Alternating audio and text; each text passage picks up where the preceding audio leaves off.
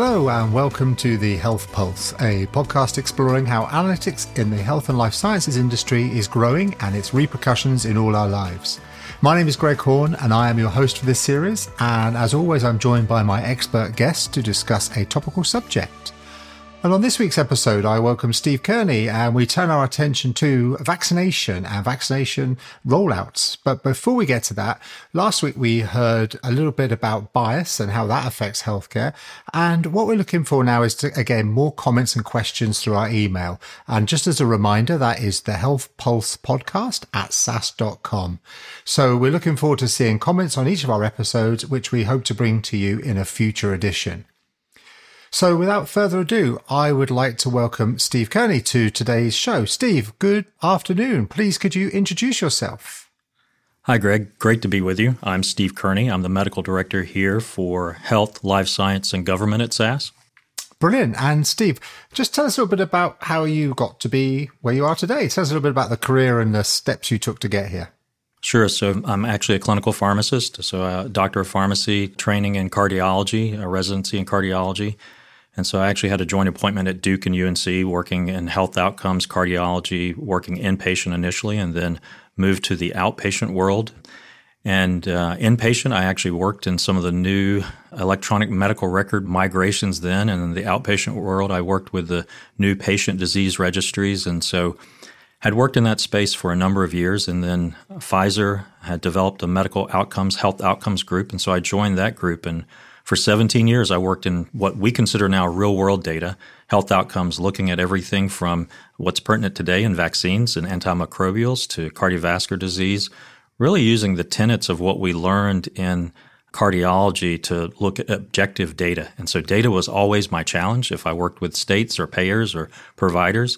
And so uh, that's how I was able to uh, join SAS and the amazing team here, uh, looking at data and analytics and if we give people the right data uh, and the analytic expertise, they will make good decisions for our patients.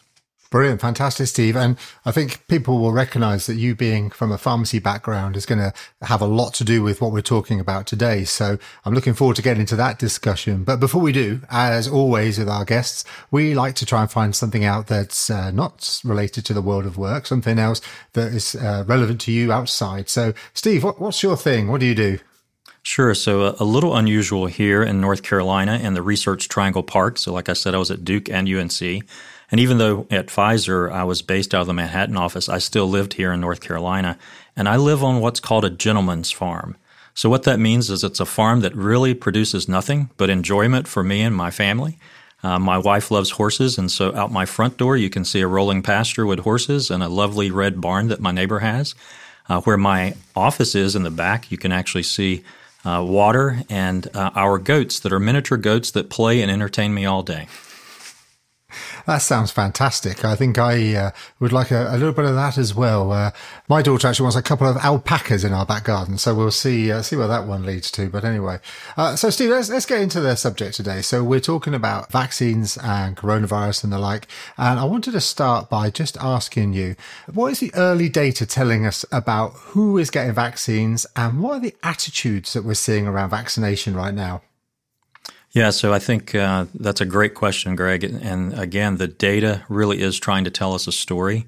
Um, we see right now that uh, almost 28% of healthcare workers are not getting vaccinated. And in many instances, those are the workers that are on the front lines that are working in environmental services, uh, a lot of the groups, food services that interact with the patients every day, but they're very concerned about the vaccine. And um, you know, there's challenges with the way that the vaccines are being rolled out because we don't have enough vaccines, and so we're seeing across the board vaccine challenges in regard to where you can receive the vaccine, how you receive the vaccine, and then people like you and me receiving the vaccine versus people that look like the populations we're trying to represent. So people are, very concerned that you know one type of vaccine is used in one area, another is used in another part of the world, for example. And so we are seeing some real challenges. You know, we see uh, in Germany, for example, one vaccine is um, uh, available, but people are turning it down. Matter of fact, they had uh, slots for 3,800 individuals, but only 200 signed up because they did not think that the vaccine efficacy was that great for that particular vaccine. So the data is trying to tell us a story. The populations that receive it, the locales, the logistics of how you receive it, and then just the um, the populations that are underserved and the concerns about how do we get vaccines to those that are that normally don't receive vaccines if we're looking at flu vaccines and other things like that. So there's a few things I want to pick up on there. Actually, the first one is a kind of a quick one. You talked about a large number of health workers not, not wanting to take the vaccine. But interestingly, I actually had a contractor in my house who said that he had been working full time in people's homes throughout the entire coronavirus uh, issue and he had never caught it. And so he was like, I don't really see why I would need a vaccine. And I think that's attitude is seen in a lot of frontline workers as well. You know, I worked with patients for a year. I didn't catch it. I'm good. Any kind of thoughts on that logic? Yeah, and we have that, you know, a lot. If you look at the data, we really need to look at the populations that are the most at risk. And we know that's over 65. Anyone over 65. And by the way, we knew this from flu as well, right? If you were over 65 and you caught the flu, you had poorer outcomes. So again, I think we really have to look at the health outcomes data and then share that back to the populations. We also see that for whatever reason, some people are quote unquote luckier than others, but what we're finding is they're more resistant to COVID, right? Whether it's blood type or other things that they take as part of their normal preventative measures. Brilliant. And the next thing I wanted to pick you up on is this whole discussion about efficacy, because I think this has been a very confusing thing. I read a lot of stories in the papers and a lot of the comments are, I don't want the 64% efficacy jab. I want the 96% efficacy jab. Are people really understanding what that means? And can you help to explain what the difference is? Well, first of all, thanks for sharing the word jab because uh, for our listeners here in the U.S., you may not understand, but in other parts of the world, that's what they call the vaccine. They call it getting a jab. So that's why we're taking a jab at the data today. And so thanks for sharing that. And, you know, it, it really is um, concerning to some as we see the news media and we see the reports on the efficacy of vaccines. I think what we really need to focus on is what was the true health outcomes. And so, if we look at that, if we look at hospitalizations, we look at folks that progress to a ventilator, and unfortunately, we look at deaths, we have found that uh, all of the vaccines help in this area. And so, um, the efficacy may change based on exposures to populations, it may change on ethnicity. But right now, the vaccines are the best way for us to prevent folks from having negative health outcomes. And that right now would be hospitalization, progressing to a ventilator, and then unfortunately progressing to death. So, even in the example of a vaccine that's stated to have 64% efficacy, what you're saying is that it still has 100% efficiency in terms of keeping you alive. Is that basically what you're, what you're suggesting? And that's what we're seeing. We're also seeing some ministries of health that looked at the vaccine data and said, wait a minute, the populations didn't look like ours. So, you know, some of them looked at one particular vaccine and said the population that was over 65 was really small. And so we would like to see more data, right? So they've made recommendations from some ministries of health. If you're below 65, you can have one particular vaccine. If you're over 65, you can have one of the other two vaccines. And so that has uh, brought about some of the attitude that we see from these patient populations. They're like, wait a minute, um, if, if I'm you know under 65, why do I have to take the inferior vaccine? And again, that's not the case. It's just that at that time, that point in time, if we look at data, the data was not there for those over 65. There are a number of trials here, for example, in the US that look at um, uh, the over 65 population, and you're going to see a lot more data in the coming months. That's very interesting because, again, there's a lot of reporting about the fact that some vaccines are not suitable for older people and some are not suitable for younger people. So what you're saying is that that is based purely on the clinical trial that has been done so far. It isn't necessarily a case that the vaccine isn't actually suitable. That's right. And as a matter of fact, the markers that we have, if you look at the immune response, was very strong even for those that did not have the higher populations over 65. So if you looked at immune response, you would hypothesize that the immune response would be the same. You just don't have the data right now. It's also the same with the variants that are out there. So some of the vaccines were, were tested later and uh, exposed to more variants, and so then they have real world data that says we're we're good for you know the South African variant or some of the other variants that we see. The others haven't been tested against that. Uh, and what seems to be a continual message right now has been this idea of one dose versus two doses and the time between them. Now, you know, from my knowledge of life sciences, if I if I do a clinical trial drug, I get approval on two doses in three weeks. If I was to then go out and say something else, that would be an off-label use of the drug. So what's the difference here between off-label usage and current advice? And, and why are we in this big discussion right now about the length of time between vaccines? Yeah, again, I think if we go back to the basic immune response, what you would see is um, you would uh, first prime the immune system, right? So you give them a dose, a smaller dose many times, or uh, a similar dose, but it, it primes your immune system. And then the next dose you get, you're going to actually get a much more active immune response. And so that's what most of the vaccines were a prime dose, um, whether it's smaller or the same as the, the next dose. And then uh, 21 or 28 days later, you want to get a full response. And so the data actually shows that you know you had a pretty good uh, response if you look at 60% or higher to all of the first doses. But if you want to get to 95% efficacy, which is what people were shooting for with their outcomes, then you needed a second dose. So the debate with ministries of health has been should we wait and just give everyone the first dose, right? So if, if we receive a 60% efficacy with the first dose for everyone, then what would that look like?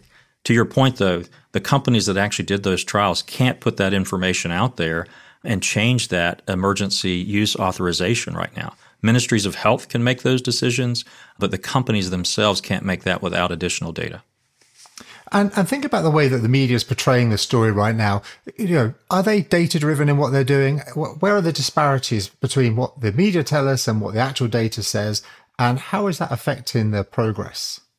Yeah, I think we see a lot of challenges in the way the reporting happens, right? Everyone's trying to do the best that they can in a very fragmented health system that you know struggles with interoperability, struggles with being able to share information from provider to patient uh, to insurer or to government agencies, and so and that's the same that we see with uh, disparities and.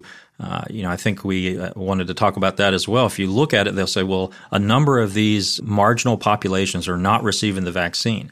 But if you actually looked at the real data, you would see if the vaccine was provided uh, at a site where they could have access, where they didn't have to take off work or where they were able to access it close by where they were working, then uh, those folks actually did receive the vaccine. And so I, I think, again, the media is looking at points in time and they're looking at very small samples to say, this group is not receiving the vaccine, when in fact we know that they are. It's just not rolling up to the national data sets, whether you're looking at here in the US or you're looking at other countries. Brilliant. And uh, with regard to policy, I mean, we've seen some some real swings in policy around the world from governments and a kind of lack of consistency. Now, they would argue that they are science based in their policy, but are we really seeing a lot of data driven policy? Well, I think the challenge is is that you know, most of the data driven policies are driven off of the data that they have. And we know even working with very advanced countries that had you know more hospital beds or ventilator beds or ICU beds per capita than others, that they had very difficult times collecting data on patients. They had difficult times looking at uh, mortality, and they had really difficult time with like healthcare diaries looking at symptoms. And so we had to partner with a number of entities and ministries of health to help them collect that data before we could do the analytics on it. So uh, many instances, they will have a report that's static and a report that is a point in time. And what you really want to understand is data that rolls up every day where you can make better decisions. The more real time data, the better. And very few governments in the beginning of this pandemic had real time data. Now, we'll tell you that's changing. Uh, you know, if we look at governments in Spain and other places, they're saying, look, we're in the middle of the pandemic, but we really need to start looking at real time data. How can we partner with you to do that? And then put that in a consumable format, right? That's the other thing. We may have tons of data, but if you can't consume it and make decisions on it, that's the other challenge that we see with government entities. And I've been a bit more kind of positive on this as well. Yeah, where I live, I am in Canada. We are seeing what's being described as very low vaccine rates, and compared to many, it is very low. But we still managed to vaccinate just about three times as many people than have actually had coronavirus already in just a, a short period of time. What positive vaccine stories are you hearing out there? Tell us a bit something uh, more upbeat and, and exciting. Right. So we are seeing a lot of positives. Again, everyone's trying to do the best that they can. Uh, we see people that are, you know, setting up sites at their local churches. We're setting up sites where people would gather, whether it's sporting events or other areas, and they're encouraging their neighbors. And and the data is showing us that you know when we set these sites up, people show up and they're enthusiastic about it. And really, I think we need to focus on what is the positive of this because people want to get back to normal, and the best way that you can get back to normal, open things up, get back to work interact with your friends and neighbors is for uh, right now the vaccines. That's the best option that we have. And so we are seeing a lot of positive. We're also seeing a lot of changes within the health ecosystem, right? The way that we consume data, the way that our customers and our patients consume data has changed dramatically. Everyone wants it in the palm of their hand and they want to be able to, you know, schedule an appointment, to have a virtual visit, uh, whether it's testing or vaccines. Um, we've seen a lot of changes in that space, and I really don't think we're going to go back uh, to way it was before. You just inspired me with another question there, actually. You know, we talked at the beginning a little bit about the fact that people don't understand what efficacy numbers really mean. We talked about uh, the fact that there's confusion in the data and the like. You know, people are now being bombarded with data around uh, infections and pharmaceuticals and vaccines and all these things that many people have never studied and being asked to make opinions on it. In your mind, what can we do to educate people to be more data literate? And how do we get that into a very broad population? Yeah, I think there are a number of entities that, if you look at, you know, depending on the country that you live in, obviously those ministries of health, if we look at the CDC here in the US, they're trying to put out really good data driven policies. You know, we go to that all the time when we're trying to work with uh, provider networks or payers what is out there that you can use that's public facing, that's trusted, right?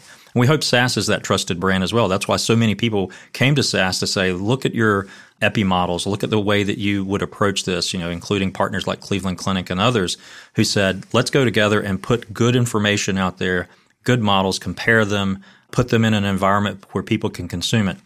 If you look at the opinions, for example, you know, we trust groups like the Kaiser Family Foundation. They have a vaccine uh, monitoring system that you can look and see where people are getting vaccines? And it's really good data, right? If you look again at CDC, Ministries of Health, the World Health Organization, I refer people all the time back to those publications that they have, and then specifically to your local ministry or your local provider. We always say, right, healthcare is local you really should talk to your provider about your particular situation, then make the best decisions, right? So I live here in North Carolina, and our uh, rate of positive tests were around 25% several weeks ago. On a positive note, what we're seeing now is it's around 5% of those tests that are coming back positive. Steve, that's a really interesting question because uh, positivity test rates are being used in many jurisdictions to justify or not opening economies again. But surely positivity rates is a fatally flawed statistic for anyone to be using because unless I test everybody every day, uh, that number really is fairly meaningless. It really will depend on the sample size and the population, things like that. Can you comment on that at all? Yeah, that's a great point, Greg. Again, you need to go back to the data, right? The data telling the story, and we really think the data will tell a story. But unfortunately, most states, like mine, uh, the testing data is all we have, right? We have those folks that have symptoms, they went to receive a test, and of those, that's what we can measure. If we look at Southeast Asia, we know testing entire populations is much better. You get a better uh, result as far as the hotspots, you get a better result as far as uh, what can open and what can uh, be closed based on true data driven policy.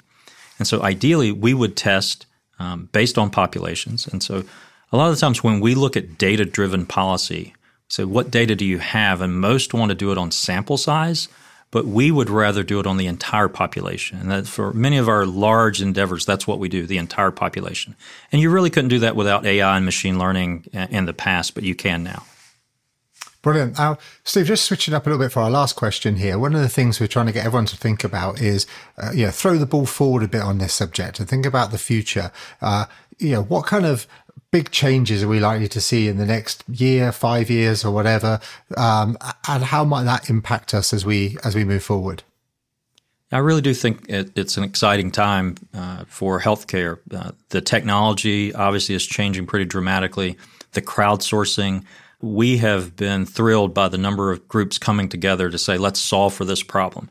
If you look at everything from the DNA sequencing of COVID 19 to the teams working together, um, you know, Pfizer, Moderna, Johnson and Johnson, AstraZeneca, of saying, all right, bring everyone into a room uh, virtually and see how do we tackle this problem. And so, you know, we've been asked a number of instances if you had unlimited capacity, how would you tackle this, right? If you had the way to look at all the studies, which by the way we've done with text analytics and other things, how would you tackle it? So the the questions we're asking, the impediments that we're taking away, I think it's going to change not just the way we approach vaccines, but the virtual uh, interface between the patient, the providers, the health ecosystem, and then the way we work together to solve these problems is going to change dramatically. We can't go back to the way it was before. We are going to demand as the healthcare uh, partners that you know there's better data, uh, there's operationalized data, and then the the consumer, the patient, is going to demand more from their system, and they want it to be able to you know consume it again in the palm of their hand or in their home. Brilliant. Thank you very much, Steve. And, and as always, that was just a really interesting discussion. So thank you very much for taking the time to join us today. And I'm sure our listeners are going to have a lot of feedback on this, particularly thinking about how things will progress into the future. And in terms of, you know, are we moving away from a system that we'll never go back to? So please send those thoughts through our email, the health pulse podcast at sas.com. And we look forward to reading those and bringing them to you in a future episode. So, thank you very much for joining us today. This has been the Health Pulse podcast. I've been your host, Greg Horn. Please like and subscribe to receive future episodes, and I look forward to joining you again in the future. Thank you very much.